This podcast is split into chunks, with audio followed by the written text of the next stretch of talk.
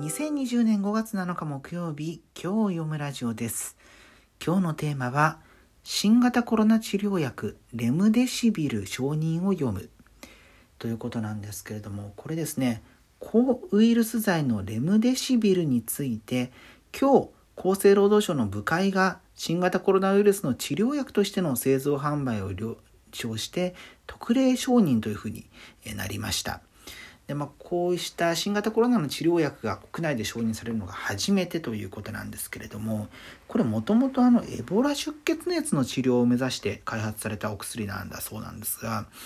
えー、これが、まあ、今回特例承認という形になったんですけれどもこの特例承認というのは海外などで売られている医薬品について国内での審査を簡略化するものを指すんですけれども、えー、10年ほど前の新型インフルエンザの流行した時にもこうしたものがワクチンとしてあこうした制度を利用してワクチンが承認されていると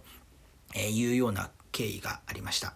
で今回この、えー、レムデシビルの製造元の日本法人が4日に、えー、厚労省に申請を出してそこから3日間という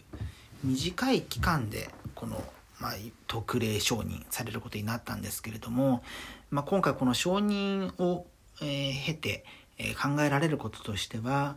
まあ、このレムデシビルというのは人工呼吸器などをつけている重症の新型コロナの患者さんが対象になるということなんですけれども軽症の患者さんでも、えー、まあ、この名前が一人歩きすることによって俺にもレムデシビルを出せとか、えー、そうした、まあ、無理な要求みたいなことが増えてしまうことで医療医療従事者の負担が増えてしまうんじゃないかなといった懸念があるほかですねこのレムデシビルがあるから、ちょっと無理してもいいんじゃないかということで外に出歩く人が増えてしまう可能性というところも考えなければなりません。まあ、これってあの感染者数についても同じで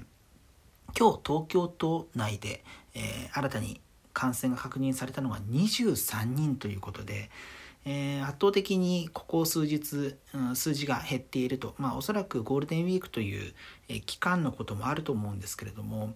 えー、感染者数が減っている感染が確認された数が減っているというところで、えまあ、ちょっと気を緩めてしまう可能性があるんじゃないかなというふうに見ていましてでここで気を緩めないのが大切だと思うんですよね。